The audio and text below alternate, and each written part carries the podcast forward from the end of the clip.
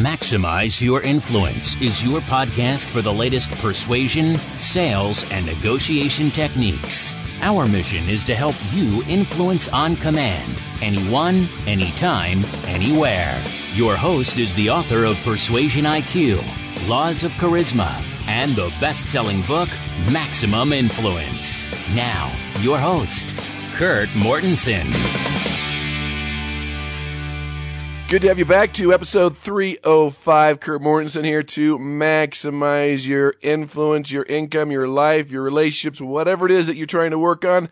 This is the place to learn those soft skills that we should have learned in school because everything you want in life is on the other side of persuasion. You wonder what's taking so long? Uh, persuasion, influence, negotiation, critical life skills.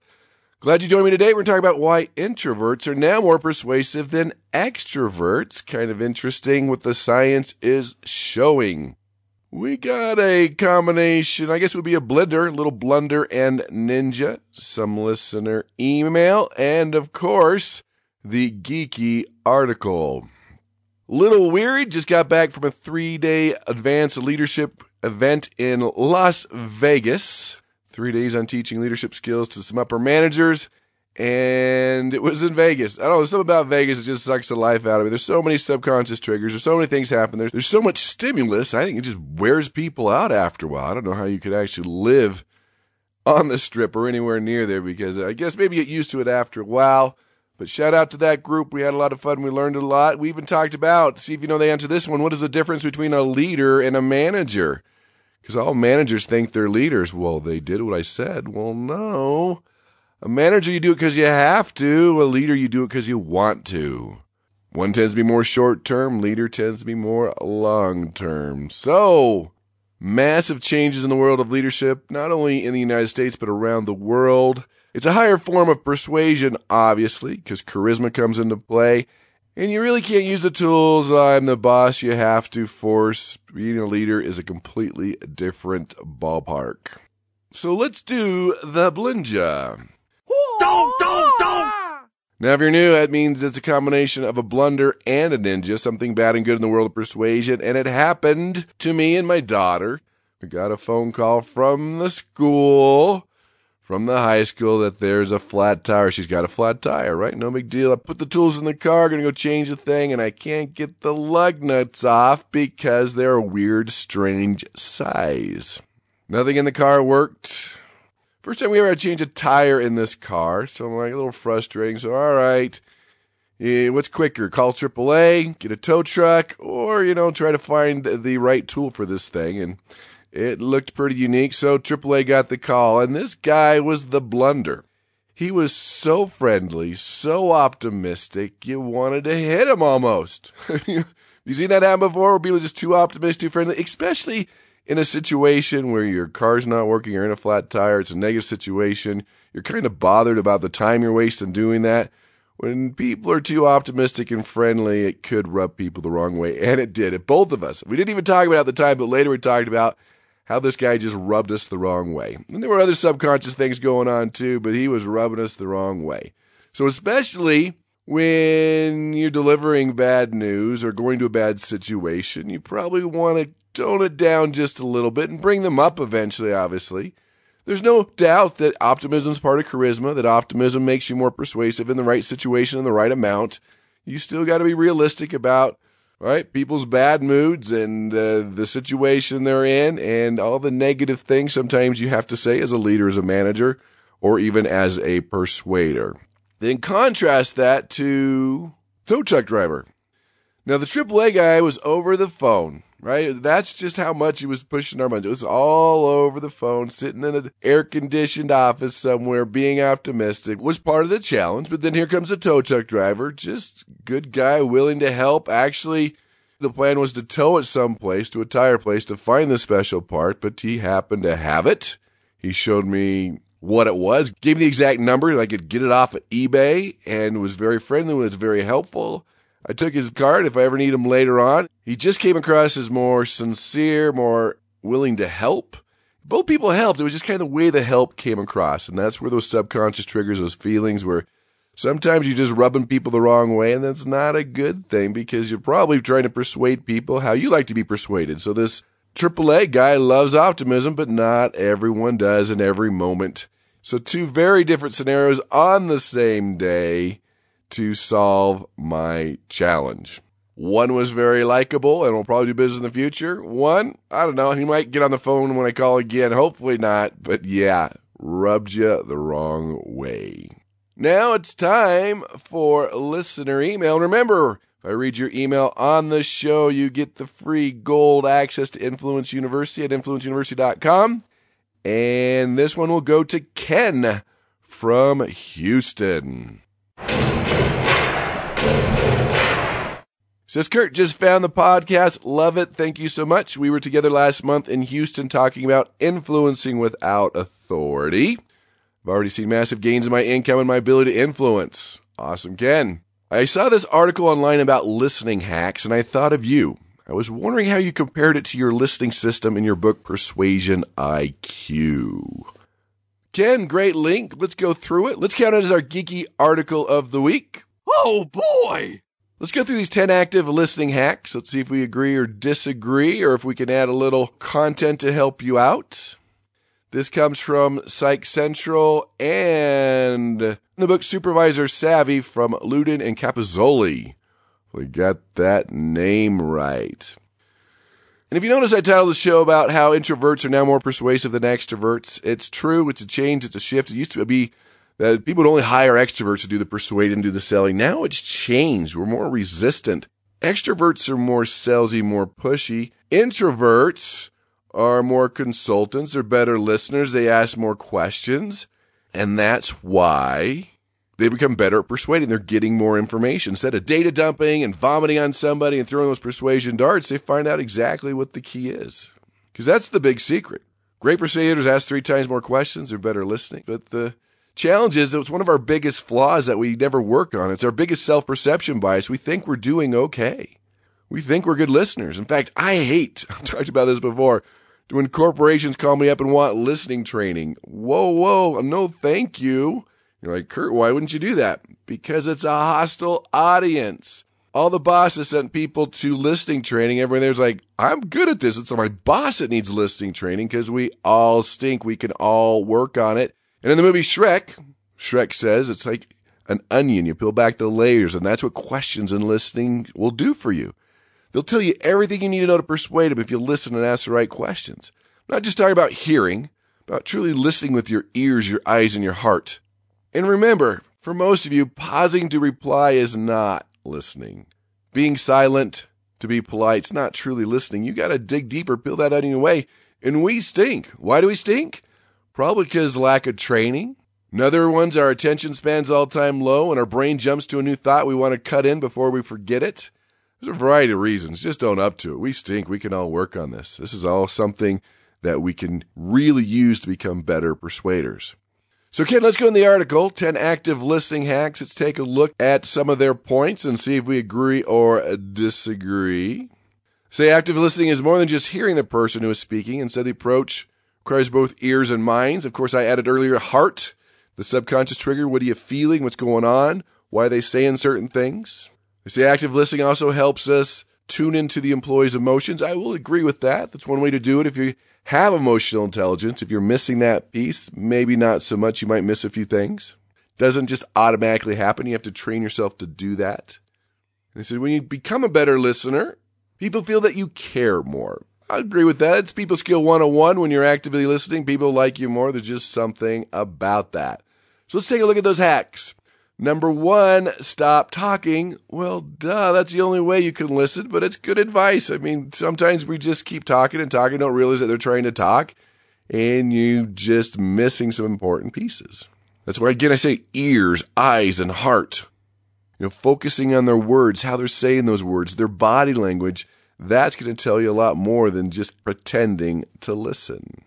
Number two, create a sense of ease I mean, you want people to feel comfortable. I guess it would depend on the conversation. If this is the time you got to have that talk, they're going to get fired, you've got the bad news, you might not want a sense of ease because sometimes if you're too nice and they're at ease, they don't think it's a big deal. Sometimes you got to expand that gap and say, no, it's a really big deal. But if you want them to feel comfortable, obviously remove objects between you. Is it appropriate just have two chairs instead of a table between you. That intimidates some, but that makes others feel more comfortable and open. And about seating too, when you have two women sitting direct across is the best way to do it. Two men on a slight angle. It's less confrontational. You might want to consider the temperature of the room. You know, 100 degrees if it's an interrogation. Maybe not. But a good temperature. Uh, proxemics, the study of space. We've done podcasts on that before as far as how close you sit. And that's going to vary by culture. And I think a big question, we talked a lot about this in negotiation, especially, is where? Do you need the upper hand? It better be in your office. If they're going to feel really intimidated, you want them to be a little more relaxed, let's go to their office. If maybe we're something a little neutral, let's go to the conference room. I mean, we've got options here. So, yeah, a little bit of both on that one. Make eye contact. Well, yeah, of course, you want eyes. I think the mistake here is we do too much eyes. We start to stare a little more because we want to show them we're actively listening. And when you're looking at someone 100% of the time, as we've talked about, you're getting angry or upset or falling in love. Mirror their eye contact. I put money on you might be doing too much, trying a little too hard. We talked about it, ooh, it was a couple months ago on phubbing. That was the word of the show, which means looking at your cell phone or your computer screen when you're talking to somebody. Again, if you had a great relationship, it's not a stressful conversation, don't worry about it. But of course, eye contact, not 100%, but good eye contact, mirroring their eye contact can be very, very helpful. Number four, make time. Well, okay, yeah, you, you've got to have the time. You want to reduce outside distractions. Can you turn off the ringer in your phone? Can you turn off the dinger on your email? Can you put up a do not disturb sign? Whatever it is, that shows a lot. If it's a really important conversation, you might want to think about doing that. But if they're coming in with this big crisis and you're also pressed with time, you've got to maybe reschedule it. All right, let's do this tomorrow morning. I've got this thing coming up. Or maybe say, look, I've got 10 minutes now, but we're going to have to finish the rest tomorrow. Would that be okay? Those are situations that you can do with the time. So obviously, if you're pressed for time, if you're rushed, it screws with your brain. It, it makes you think differently. Studies do show that, that when you're rushed, you're just not thinking straight. In fact, they did a study with people studying to become priests and they gave him the story of the Good Samaritan. If you don't know, look it up. Somebody was beat up, left for dead, and the only person to stop to help was the Samaritan. But anyway, the first batch, the group, they said, hurry up, you're late. It's a 10 minute walk. What are you still doing here? They're waiting for you. And along the way was someone laying in a doorway that needed help, but only 10% stopped. But when they said, hey, plenty of time, might as well leave now, 10 minute walk, if someone was laying there needed help, 63% stopped, six times more. So it's important if you're feeling rushed or if they're feeling rushed, that could be a very difficult situation to persuade. 63%, again, six time higher. A little low for that demographic, but anyway, interesting study. Number five, empathize with the employee. It's hard to do sometimes if their cat just died and you don't care, or they're talking about things that just aren't interesting to you, or if their team lost the big game. I mean, try to have sympathy. I mean, try to have empathy if you can. I'll, I'll take a little sympathy. Just have to remember it's important to them. Even if you don't get it, don't understand it, try to get in their shoes. Try to think of something similar that would cause you to feel the same way. At least a little sympathy. Empathy's better than sympathy, but sympathy's better than nothing. What's the difference? Sympathy, you just feel bad, you feel sorry. Empathy, you're really feeling it. You're in their shoes, you know exactly how they feel.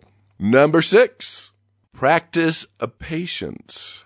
Well, yeah, I mean, you need to have patience. It does take patience to listen because you're busy, got things to do. You feel like you're wasting your time sometimes. So I could see this. And a lot of times our brain's programmed to just cut people off and finish the question or finish the objection. And when you do that, you come across as arrogant, and it's just natural human behavior sometimes. So you got to learn how to do that. How do you get more patience? Hang out with two year olds. They'll teach you more patience. Go to more airports, board more planes. When they treat you like cattle, you'll learn more patience because there's really no way to break the rules and get on sooner than you are allowed to for, for most airlines anyway.